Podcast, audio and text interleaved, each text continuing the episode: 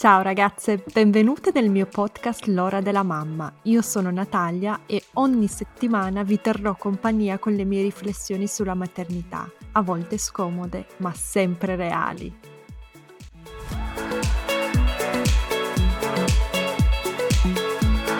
Ciao ragazze, qualche settimana fa mi avete chiesto di parlare dei diversi modelli di cura. Io mi sono messa al lavoro, ho fatto anche un po' su questo argomento dove vi ho elencato i diversi modelli di cura di cui sono a conoscenza. E poi mi sono detta, ma perché non intervistare una persona che vive in maniera un po' diversa da quella che conosciamo, quindi dalla famiglia nucleare o al massimo la famiglia allargata in cui alcuni di noi sono cresciuti. Ebbene sì, oggi ho invitato Silvia che vive in Emilia Romagna in un ecovillaggio. Ma prima di partire con l'intervista a Silvia, che sentirete tra qualche minuto, volevo fare un piccolo elenco dei modelli di cura di cui ho parlato anche su Instagram. In realtà i modelli di cura sono tantissimi e fin dalla preistoria le persone si sono ingegnate per trovare dei modi più efficaci ed efficienti di prendersi cura dei piccoli e di vivere insieme.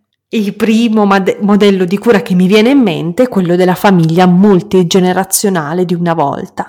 Questo tipo di cura collettivo dei bambini è ancora presente in molti paesi. I bambini crescono a stretto contatto non solo con i propri genitori, ma con i nonni, gli zii, i cugini, eccetera. Hanno più punti di riferimento e queste figure sono altrettanto importanti per lo sviluppo psicologico ed emotivo dei bambini quanto per la sopravvivenza e il provvedimento delle risorse. Immagino che tanti di voi conoscano questo modello, che è ancora molto comune in alcune parti del mondo so che si usa ancora in molti paesi uh, del Sud America, uh, in molti paesi asiatici, ma anche in Europa. Un altro modello di cura è quello delle società tradizionali di cacciatori-raccoglitori, su cui abbiamo tantissime idealizzazioni. Su questo modello di cura ci hanno raccontato, tra l'altro, anche tante inesattezze che poi sono state confutate recentemente. Nel modello di cura dei cacciatori-raccoglitori le madri si occupano solo del 50% della cura dei bambini,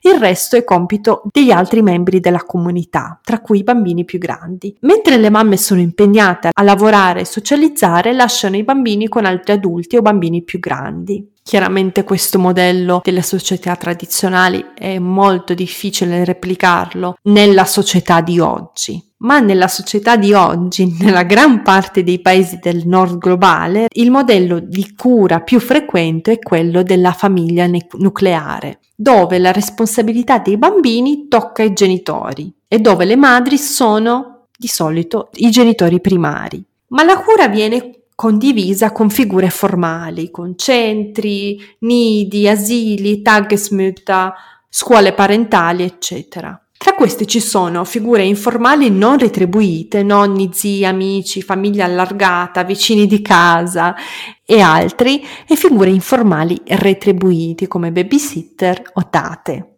Questo della famiglia nucleare è il modello di cura che conosciamo tutti perché gran parte di noi vive in quello. Poi c'è un modello di cura di cui non si parla mai e che in pochissimi conoscono. Si tratta dei Kaiser Centers. È un modello sperimentale che risale al 1943 negli Stati Uniti. Nella Kaiser Company in Portland il 60% degli operai erano donne e l'azienda, per permettere alle madri di lavorare anche nel turno di notte, ha creato un centro per bambini dai 18 mesi ai 6 anni. Un centro che era aperto 6 giorni su 7.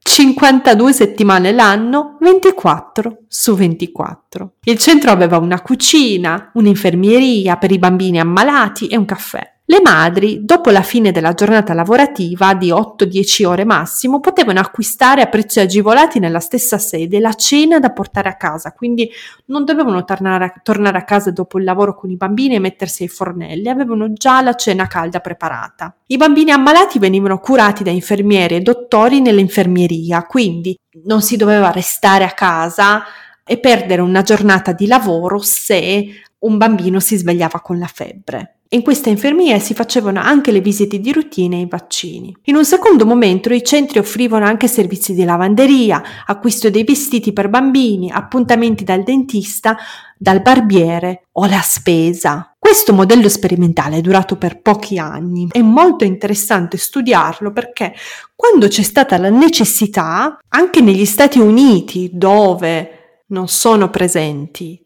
tanti servizi per le famiglie, non a pagamento, è stato possibile organizzarsi e creare questo tipo di centri. Un altro modello viene proposto dai co-housing o le cooperative di co-housing che esistono in Danimarca da più o meno decine di anni. Si tratta di piccoli o medi villaggi dove le persone hanno la propria casa privata e poi in comune hanno un sacco di spazi, attività, servizi. La Danimarca, insomma, ci dà un esempio di come sia possibile vivere in comunità, aiutarsi senza essere isolati e crescere anche i figli, tutti insieme. Bene, questa era la mia piccola rassegna dei modelli di cura e di convivenza alternativi che mi sono venuti in mente. Ora lascio lo spazio all'intervista con Silvia.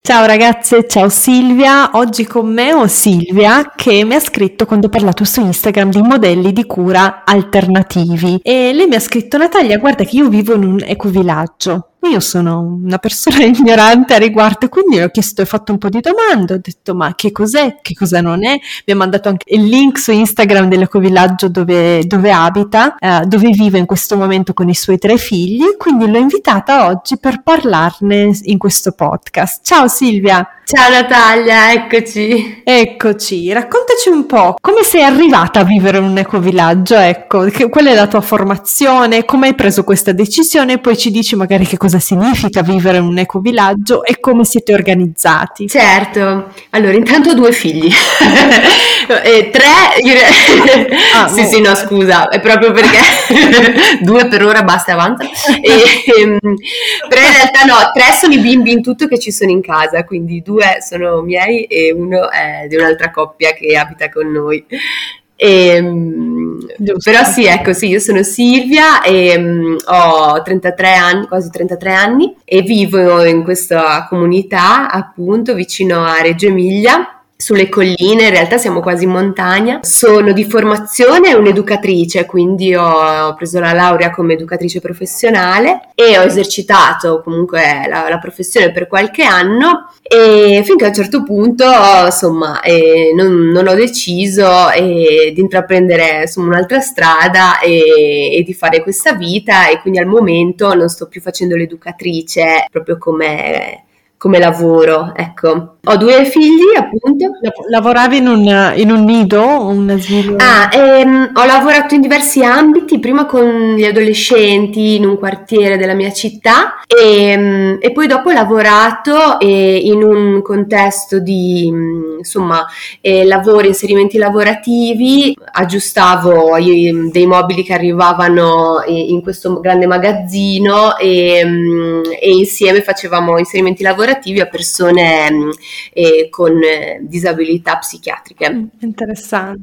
E poi un giorno hai detto no, voglio cambiare vita, voglio vivere in maniera diversa e, e ti è arrivata questa occasione di poter vivere in un ecovillaggio. Com'è andata esattamente? Mm, sì, esatto, cioè è andata proprio così perché diciamo che eh, l'idea di questa comunità nasce innanzitutto da un'amicizia eh, che è iniziata quando eravamo giovanotti, avevamo 19 anni, quindi dall'amicizia con questo gruppo di amiche, di amici eh, conosciuti appunto in questo momento anche un po' particolare della vita dove sono finite le superiori, si sta per scegliere qualcos'altro Insieme a loro abbiamo iniziato a, a fare un gruppo con cui facevamo mm, attivismo politico dal basso. E quindi so, ci informavamo su temi di, di attualità, di cose che stavano succedendo in quel periodo, insomma a livello politico nella nostra città oppure in Italia, nel mondo e dopo facevamo delle serate informative e, ehm, per appunto informare anche gli altri e sensibilizzare le altre persone. Da questa attività che poi è stata fatta anche di manifestazioni in piazza,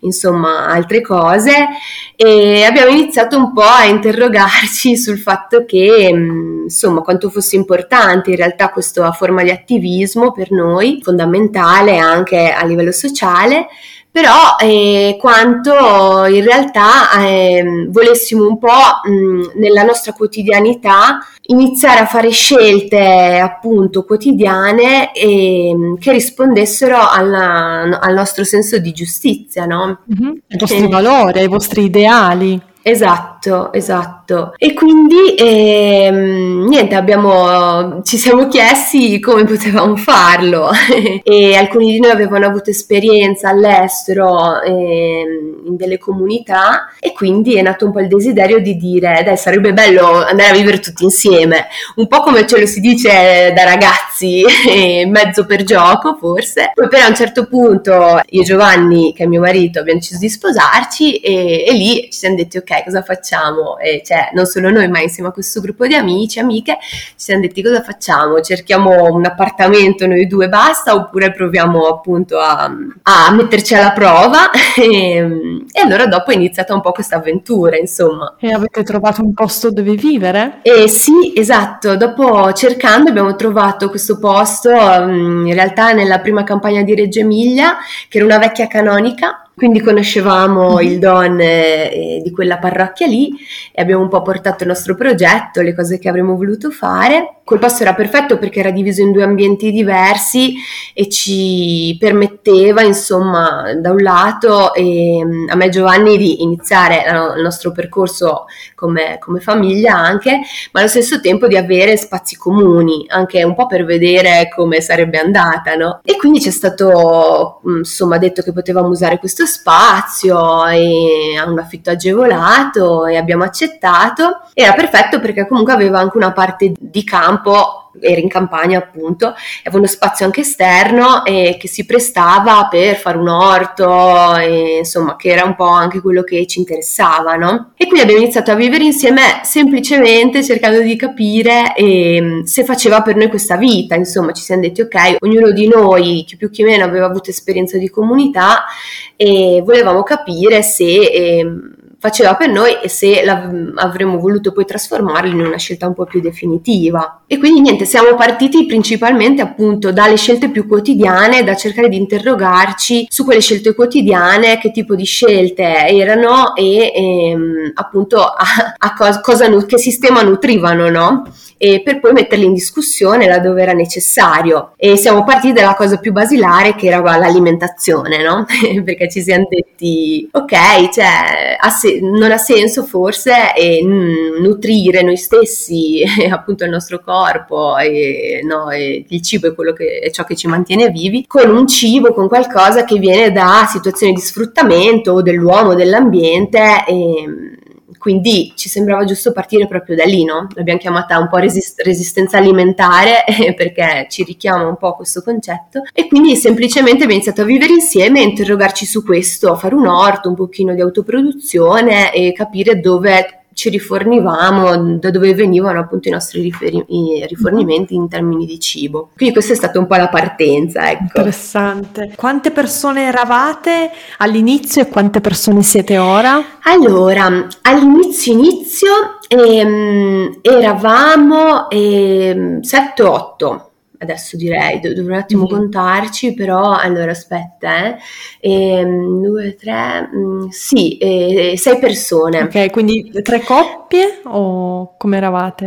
No, no, no coppie eravamo solo io e Giovanni e tutte le altre erano no, persone singole. Ah, interessante. E ora? Sì, però sì, nel tempo eh, la formazione diciamo è cambiata, un po' perché qualcuno ha scelto altre cose, appunto qualcuno si è sposato, è uscito, qualcuno è andato a vivere con il proprio compagno e ha deciso di uscire, qualcuno strada facendo ha capito che non faceva per lui e qualcuno è entrato anche. E quindi mm, diciamo che adesso siamo cinque adulti e tre bambini, appunto, però del, del gruppo iniziale siamo in tre. Mm-hmm. Io, Giovanni e un'altra ragazza. Bello. Eh, Silvia, Quindi come funziona per quanto riguarda proprio la vita di tutti i giorni? No? Io ho tantissime domande perché certo. oltre a te, tra l'altro, conosco un'altra ragazza, un'altra donna con cui ho lavorato in passato, ho fatto un, un tirocinio dopo l'università a Torino mm-hmm. e uh, la ragazza che mi seguiva Uh, poi ho scoperto da Facebook che anche lei adesso vive in una comunità. Non siamo più in contatto, però uh, mi ricordo che ero molto curiosa della sua vita di, di, adesso, quindi sono andata a vedere un po' i social, il sito, eccetera, come si organizzano. Uh, quindi conosco un'altra persona che in Piemonte ha uno stile di vita molto simile al tuo, immagino. Ma mm-hmm. partendo proprio dalle cose base, la vita, io posso immaginarmi come funziona la vita di due persone che eh, vivono in città, ma comunque anche se non in città, in campagna, in una casa, sono in due, hanno magari dei parenti, si sa chi cucina, chi fa. Riesco più o meno a immaginarmi la vita delle famiglie classiche, ma il vostro stile di vita in realtà mi incuriosisce tantissimo perché non riesco a immaginarmelo. Come vi organizzate? Come siete arrivate anche ad organizzarvi bene senza senza litigare. Ma guarda, allora noi intanto strada facendo, perché appunto abbiamo iniziato così e poi dopo pian piano abbiamo iniziato a scrivere un progetto e ci abbiamo messo due anni, un progetto di vita un po' più insomma definitivo, diciamo tra virgolette, cioè niente definitivo, però è un po' più sostanzioso e per capire insomma come poter andare avanti insieme. E mm, mentre scrivevamo questo progetto abbiamo deciso come formula di vita comunitaria quella della comune. Ci sono tanti, tante tipologie, c'è chi fa co-housing, eh, insomma c'è chi magari appunto vive insieme, condivide solo eh, alcune cose della vita quotidiana e, mm, e la forma economica anche mm, magari non è quella che abbiamo scelto noi, noi invece abbiamo scelto di essere una comune e quindi di fatto noi in questo momento eh, non abbiamo, abbiamo cioè non abbiamo proprietà privata, eh, la proprietà è indivisa diciamo, e quindi abbiamo solo conti in banca, e, abbiamo comprato una casa tutti insieme, abbiamo fatto un mutuo insieme e, e appunto tutti gli aspetti della vita, sia concreta sia eh, di condivisione quotidiana, eh, sono, sono molto, molto legati insomma e quindi sì, la formula che abbiamo scelto è questa, ci siamo arrivati piano piano, eh, non è che cioè, da un giorno all'altro, boom, la comune. e, Ehm, abbiamo messo in comune sempre più cose piccoline, magari appunto prima la spesa, poi dopo l'orto, poi dopo le macchine e poi dopo un certo punto, insomma. Ecco, chi fa la spesa? Come vi organizzate per la spesa? E la fate dove? Eh, adesso pian piano siamo arrivati a escludere quasi completamente il supermercato e la facciamo attraverso un rifornitore eh, di biologico, eh, che è quello che poi rifornisce anche i supermercati di biologico insomma, è realtà che, che rivendono biologico e perché siamo un'associazione di promozione sociale, attraverso l'associazione riusciamo a rifornirci da questo fornitore per quanto riguarda le cose un po' più tipo i cereali, la pasta, insomma. Mm-hmm. E invece tutto ciò che riusciamo o lo cerchiamo di reperire eh, nei dintorni, quindi da, da persone che eh, producono eh, local- localmente, insomma vicino a casa nostra, oppure l'autoproduciamo, ecco. E che cosa riuscite ad autoprodurre nel vostro orto o nei campi? Eh, sì, allora nel nostro, nel nostro, orto insomma ci dà tutto ciò di cui abbiamo bisogno in termini di verdura e di possibili trasformazioni alimentari e in estate diciamo che ci autosostiene quasi completamente in questi termini e in inverno magari no eh, però eh, diciamo che durante tutta l'estate appunto ci dedichiamo anche alle trasformazioni e quindi tutto ciò che dall'orto si può trasformare, congelare, insomma, e, in qua- conservare. Esatto, in qualche modo e conservare per l'inverno in tutti i modi possibili e lo facciamo e quindi poi ne usufruiamo durante l'inverno. Poi non so, produciamo un po' i detersivi, sapone, shampoo, cioè tutto ciò anche un po' che ruota intorno all'igiene personale di base e poi sì, questo, il pane lo facciamo noi, quindi tutto ciò anche che ruota intorno al pane, biscotti, quello che riusciamo a fare, eccetera. Abbiamo un forno in terra cruda esterno che va a legna, quindi lo usiamo appunto per fare eh, queste, queste cose qua. Sì, più o meno questo. Silvia, dove, dove avete imparato a fare tutto ciò? Perché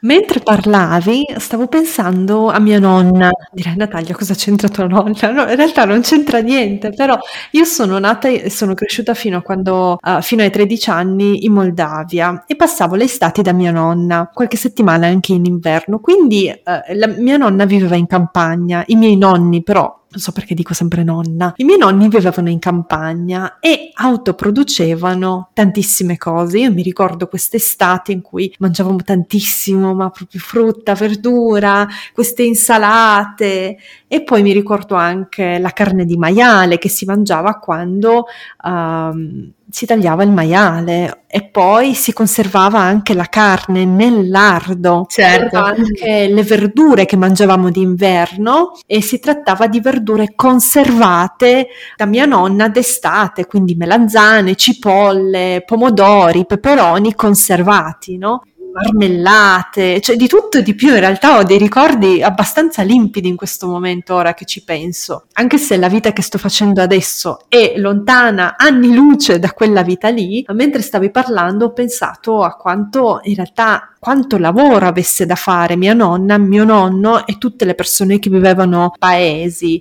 e quanti anni le ci è voluto per imparare tutto ciò. Mia madre, infatti, anche osservando sua madre, non sa fare neanche il 10% di quello che faceva mia nonna, no? dal pane a tutti questi piatti lunghissimi fare, da fare nel forno, che immagino no, voi non facciate, però per esempio hai detto il pane, hai detto conservare la verdura, fare magari la passata di pomodoro fatta in casa, uh, conservare tutto quello che si può per l'inverno. Ci vuole tanto lavoro, certo. ma anche tanta tanta abilità, non è facile da imparare. Voi come avete fatto? Cioè, ci è voluto tanto? Come vi siete informate? Avete avuto qualcuno che era già abile in queste cose o siete andate proprio tipo cerco su Google come si fa e vediamo? Ma sì, è stato un percorso, eh? cioè tuttora delle cose mh, mm, non le sappiamo fare bene, stiamo cercando di perfezionarci sempre un po'. Come dici tu, sicuramente le nonne, gli antichi saperi, cioè, sono una fonte incredibile no? E perché oltre alla ricetta su Google c'è l'esperienza. E quindi cioè, diciamo che pian piano le conoscenze le abbiamo messe insieme, un po' leggendo cose, un po' provandole, un po' appunto interrogando le nonne o chi mh, sappiamo, conoscevamo, avere già esperienza riguardo, ad esempio il pane lo facciamo con la pasta madre e, e lì c'è stato bisogno di, di, proprio imparare tanto perché insomma è stata una sfida anche questa e da chi già lo faceva e altri ecovillaggi viaggi e altre comunità ci hanno aiutato tanto a imparare dei pezzi e, e quindi pian piano mh, mm, mettere insieme pezzo dopo pezzo, sbagliando anche tante volte, però mm, sì, pian pianino così, provando. Bello, e dei tuoi bambini come vi organizzate con i bambini piccoli? Riuscite proprio a riproporre quel modello di cura in cui ognuno, uh, un po' quello, quello che noi idealizziamo, in cui i bambini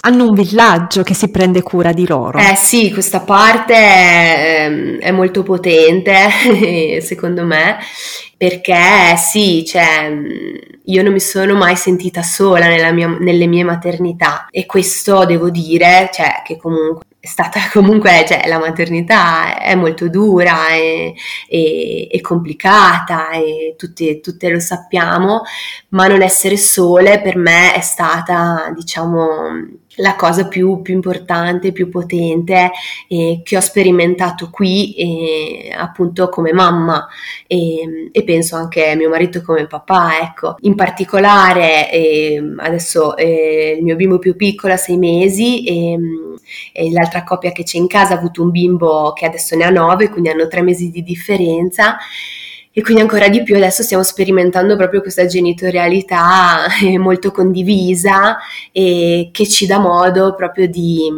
sì, di, di viverla con continui confronti e cercando sempre di, sì, di parlarci, di vedere, di chiedere aiuto quando siamo stanchi, stanche, insomma è una risorsa incredibile secondo me. Infatti, come ti scrivevo, non so se avrei fatto il secondo figlio senza la maternità, senza questa comunità, eh, perché davvero questo sostegno mi è stato fondamentale, ecco.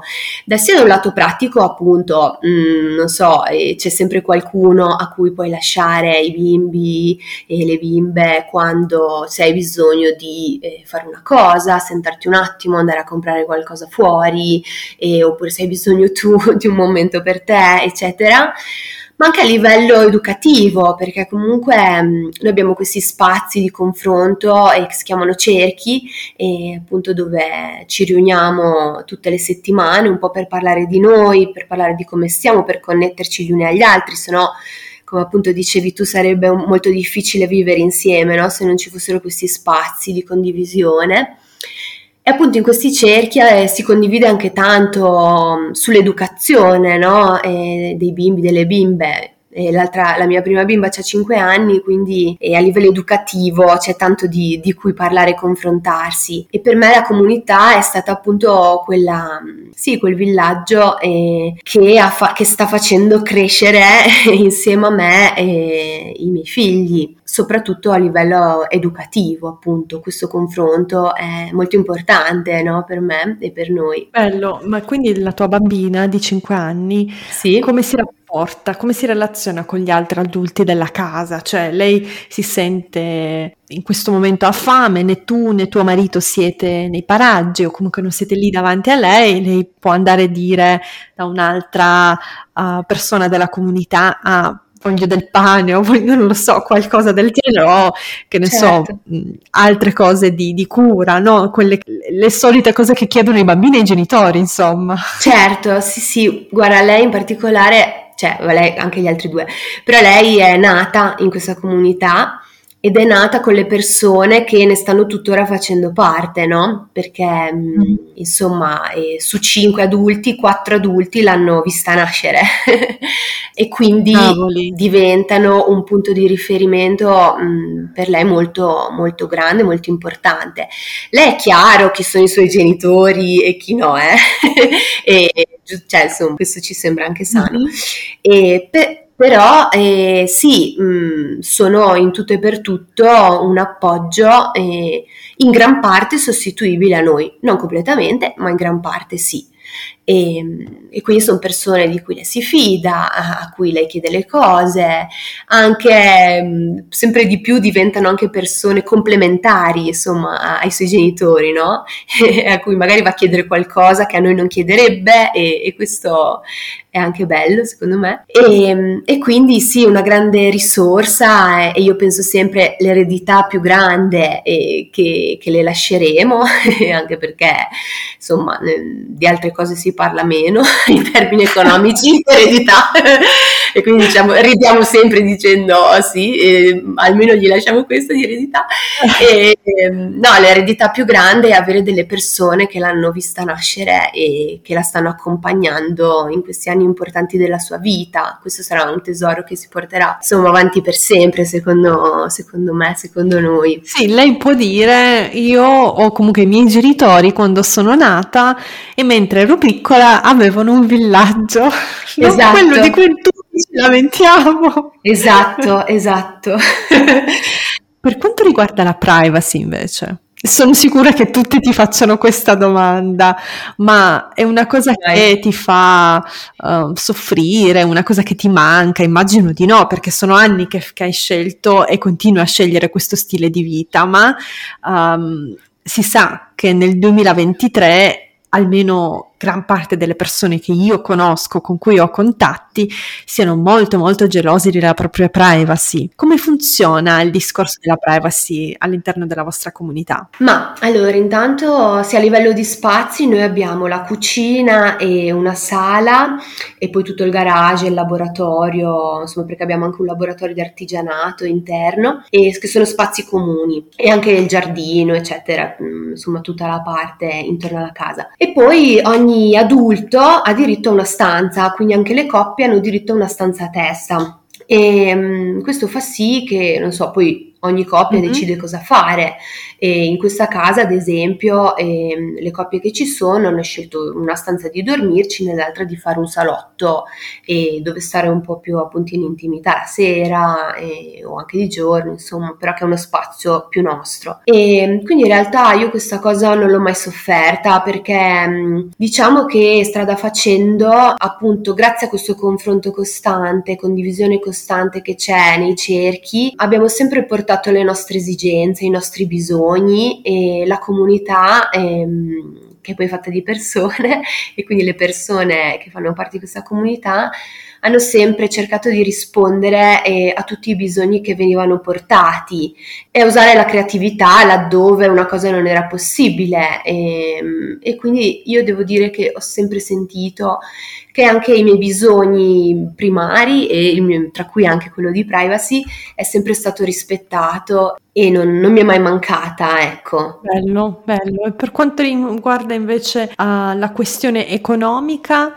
i partecipanti o comunque chi è con, in questa comunità con te um, hanno anche un lavoro uh, fuori casa oppure riuscite comunque a essere autosufficiente anche a livello economico con, non lo so, visto che fate anche dei corsi, fate delle masterclass um, con i prodotti prodotti uh, dell'orto, come, come, vi organizzate per questa parte qua? Sì, allora la, la, nostra economia è un'economia mista e fatta di tanti piccoli pezzi, non, non c'è un'attività dominante, come dire, da cui dipende tutta la nostra economia e questo ci dà anche una grande libertà, insomma, e l'abbiamo proprio un po' scelto, no? Questa economia mista è fatta da, eh, in questo momento, due persone che hanno un part-time esterno e una, un'altra persona che ha un lavoro insomma, um, insomma, che fa un po' a chiamata quindi eh, non, ha, non, ha, orari fissi ma che gestisce lei. E dopo noi siamo un'associazione di promozione sociale quindi le attività dell'associazione riescono a coprire una parte delle spese quelle un po' legate appunto all'associazione. E dentro questa associazione ci sta anche il laboratorio appunto di artigianato e, che abbiamo che abbiamo qua in casa con cui facciamo prodotti appunto eh, che vendiamo per sostenere l'associazione. E poi appunto tutte le attività che facciamo con questa associazione che sono corsi, non so, eh, serate eh, in cui insegniamo laboratori, in cui insegniamo le, le cose di autoproduzione che abbiamo imparato, le arti, i mestieri antichi un po' che pratichiamo nel nostro laboratorio appunto di artigianato, tutte queste attività comunque contribuiscono a, all'economia. E poi c'è tutta quella parte di economia che riguarda l'autoproduzione, che diciamo sempre non, è, non sono soldi che entrano, ma sono soldi che non escono, quindi fa, fa economia anche quello, no? Quindi tutta l'autoproduzione di cui abbiamo già parlato, in più anche a livello energetico noi ci scaldiamo e scaldiamo l'acqua sanitaria con la legna e la legna la andiamo a fare noi d'inverno nei boschi, insomma, che qui vicini a casa nostra e, e quindi quella parte lì è sempre autoproduzione e sono appunto soldi che, che non escono perché eh, ci, ci, autoproduciamo noi il necessario. Abbiamo i pannelli solari. Cavolo, vi date proprio da fare, complimenti. Grazie. bello Silvia, bello. Uh, mi hai detto prima che la tua bambina ha 5 anni, cosa pensi di fare per quanto riguarda la scuola? Se farai homeschooling, se già, hai già ragionato, riflettuto su questa, su questa cosa e se vuoi aggiungere qualcos'altro sul lavoro di cura?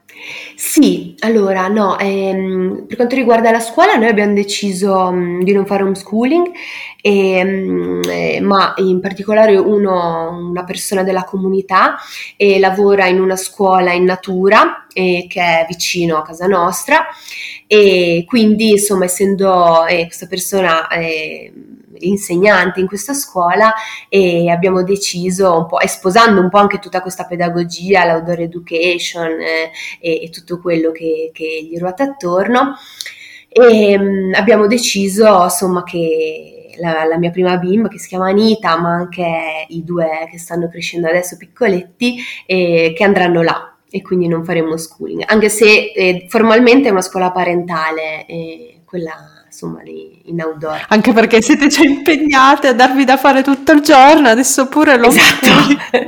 dovevo dirlo, sono stanca no, no, esatto. poi. Brava, infatti. Ma poi sì, diciamo che è bello mandarli a scuola. Esatto, ad un certo punto dici, eh beh, dai. Sì, sì, io sono fan del dire a un certo punto vai, fai anche una parte di giornata fuori, fa bene a tutti, insomma, io vedo tutte. Eh, assolutamente d'accordo con te. Per quanto esatto. riguarda invece il lavoro di cura? Eh sì, no, il lavoro di cura è un tema che c'è caro, perché è un po' legato appunto anche al tema di genere. In questa casa eh, all'inizio eravamo due uomini e due donne. E questa cosa qui a un certo punto, insomma, noi facevamo le nostre robe e a un certo punto ci siamo detti no, aspetta un attimo, come mai però essendo due uomini e due donne il lavoro di cura, soprattutto quello domestico, ricade principalmente no, sulle, appunto, sulle due donne di casa. Un classico. E ci abbiamo iniziato un grande classico, esatto. di tutte le case, anche come vedi anche in questa, nonostante sia una casa un po' strana. Se non si oppone resistenza, quella è la situazione in cui si ricade. Cioè, se tu non opponi resistenza, esatto. soprattutto in qualità di donna, cadi in quella, in quella dinamica lì. Cioè, non c'è un altro modo perché la vedi ovunque. Esatto, esatto. E infatti a un certo punto, eh, anche un po' grazie a un lavoro di autocoscienza che stavamo facendo, mh, ognuna di noi, io e quest'altra ragazza, e personalmente, insomma, anche un lavoro insomma molto femminista che stavamo facendo su di noi, ci siamo rese conto un attimo della trappola e abbiamo iniziato a parlarne. E è stato molto significativo per noi perché abbiamo passato mh, diversi anni a provare diverse tecniche, non so, e i turni, e lo schemino e mh, un sacco di cose, insomma, fantasmagoriche per cercare di livellare queste differenze, e, ma niente funzionava. Finché a un certo punto i temi di genere non sono entrati a far parte del nostro cerchio. E quindi sì, è stato significativo vedere che iniziare a parlare di dinamiche di genere mh, ha iniziato a migliorare la situazione. Solo quello, dopo anni di vari tentativi, e insomma portare nel nostro cerchio e appunto anche la sofferenza no, che ci portava questa disparità ha iniziato un po' a far cambiare le cose. Fammi un esempio. Ah, beh, parlare mh, mm, di differenze di genere, parlare appunto avere due persone della comunità che portavano in cerchio la propria sofferenza nel passare la maggior parte del tempo a prendersi cura della casa e togliendo spazio no, a, anche alla nostra individualità, eh, le cose che insomma ci, ci aiutavano eh, a, insomma, nell'autodeterminazione, nel nostro percorso personale, di crescita, eccetera, togliere tempo a tutte queste cose per svolgere il lavoro di cura eh, a nome di tutti e di tutte, diciamo che a un certo punto ci ha, ha portato una grossa sofferenza, no? E, e devo dire che davanti a questa sofferenza la parte maschile ha iniziato un po' a interrogarsi, a interrogarsi su proprio le, le proprie azioni quotidiane e su come anche il lavoro di cura e cioè siamo un po' figli di una cultura che ci abita e che chiamiamo un po' cultura profonda, no? Perché è, è proprio molto radicata in noi e che fa sì che il lavoro di cura venga un po' eh, visto anche come un lavoro svalutante, no? Che non dà nessun, nessuna gloria, diciamo. Invece portare a casa un camion di legna eh, dà un sacco di gloria, no? Esatto. Parlo de- del nostro caso specifico. È visibile no? Cioè tu che hai spazzato per terra, hai lavato i piatti, hai fatto il pane esatto. o hai fatto altro lavoro domestico, lavoro di cura, lavoro in cucina, non importa, quello passa invisibile, passa passa inosservato, ma lui che porta la legna, oppure se prendiamo un esempio dalla preistoria, lui che, lav- che torna a casa con la carne, no? Esatto. Oh wow, allora esatto. applausi.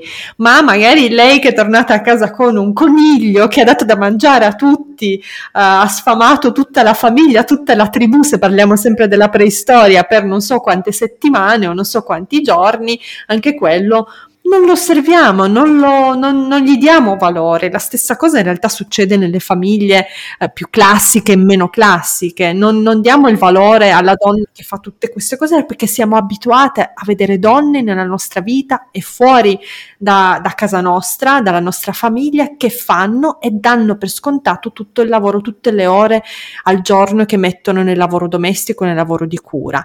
Mentre invece un uomo che fa qualcosa fuori dalla casa oppure fa qualcosa in casa, ci si rizzano subito le antenne. Guarda, ha disfatto la lavastoviglie, ha lavato i piatti, ha spazzato per terra, ha portato la legna. Mamma mia, gli diamo una medaglia. Esatto, esattamente. Infatti la nostra vittoria più grande è stata quando, cioè, no, vittoria più grande, adesso non esageriamo perché ce n'è di strada da fare, però eh, c'è stato un punto di svolta quando qualcuno è arrivato nel cerchio a portare il fatto di dire sì, in effetti io sento che eh, andare fuori a fare la legna e lavare il bagno non hanno eh, la stessa importanza. No? Ok, bene, finalmente no, svegliamo quello che non ci diciamo, l'elefante nella stanza, no?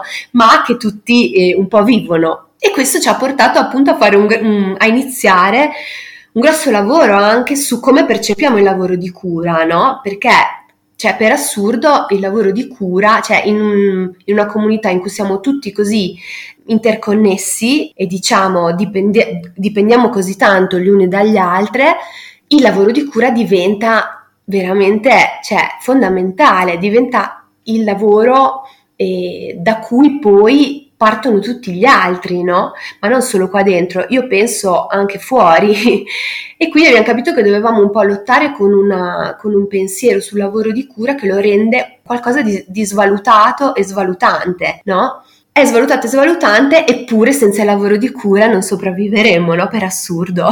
È la base, no? È la base che ci fa sentire tutti amati, esatto. ci fa esatto. sentire tutti bene, eh, che ci dà quel senso di benessere anche in qualità di adulti quando andiamo a casa di nostra mamma o se, una, se siamo fortunati con la suocera, succede anche a me, mi sento coccolata, mi sto bene perché mi ha fatto la zuppa, perché il, il tavolo, to, so, ci sono tutte le, le, le, mie cose preferite quando vengo a trovare mia madre, insomma sono le cose che ci fanno piacere, esatto. ci fanno esatto. sentire a casa, ma allo stesso tempo cosa facciamo? Lo svalutiamo valutiamo ed è una cosa molto importante quella che dici. Voi avete anche questo, come dire, fate questo esercizio di parlare di queste cose, ma pensiamo a quante coppie, non coppie o famiglie o am- amici, anche gruppi di persone non parlano mai di queste cose e sono anche famiglie con bambini piccoli che osservano e guardano, ah cavoli, Uh, il papà è andato a prendere il pesce al mercato uh-huh. e sembra che ha salvato la cena,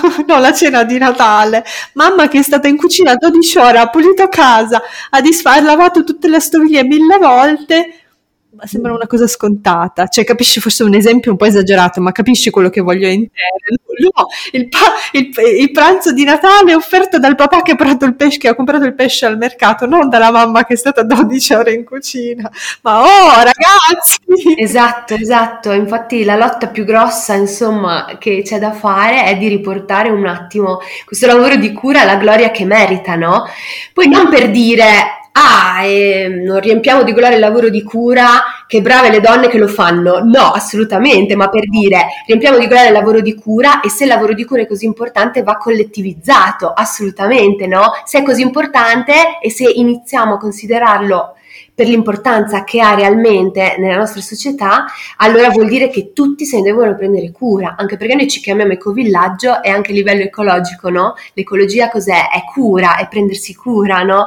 Totalmente di, di una pianta, dell'orto, di cose che crescono e che vanno curate perché possano crescere e no? curarsi di non buttare e, insomma delle cose inquinanti e, nelle, nelle, nostre fogne, e, cioè è, è, tutto cura, no? anche quella parte lì e quindi eh, anche a livello generazionale tornare all'ecologia vuol dire tornare a questa cura ma a livello collettivo, quindi tutte, tutti e tutto uniti in questa cosa qua. Bello Silvia, grazie, credo che tutte le persone che ascoltano il podcast in questo momento abbiano imparato tantissimo da te, dal tuo esempio, dal tuo coraggio anche da, uh, per uh, discostarti da, da una vita più classica vivere secondo i tuoi ideali, secondo i tuoi valori, davvero i miei più sinceri complimenti. Ti auguro il meglio.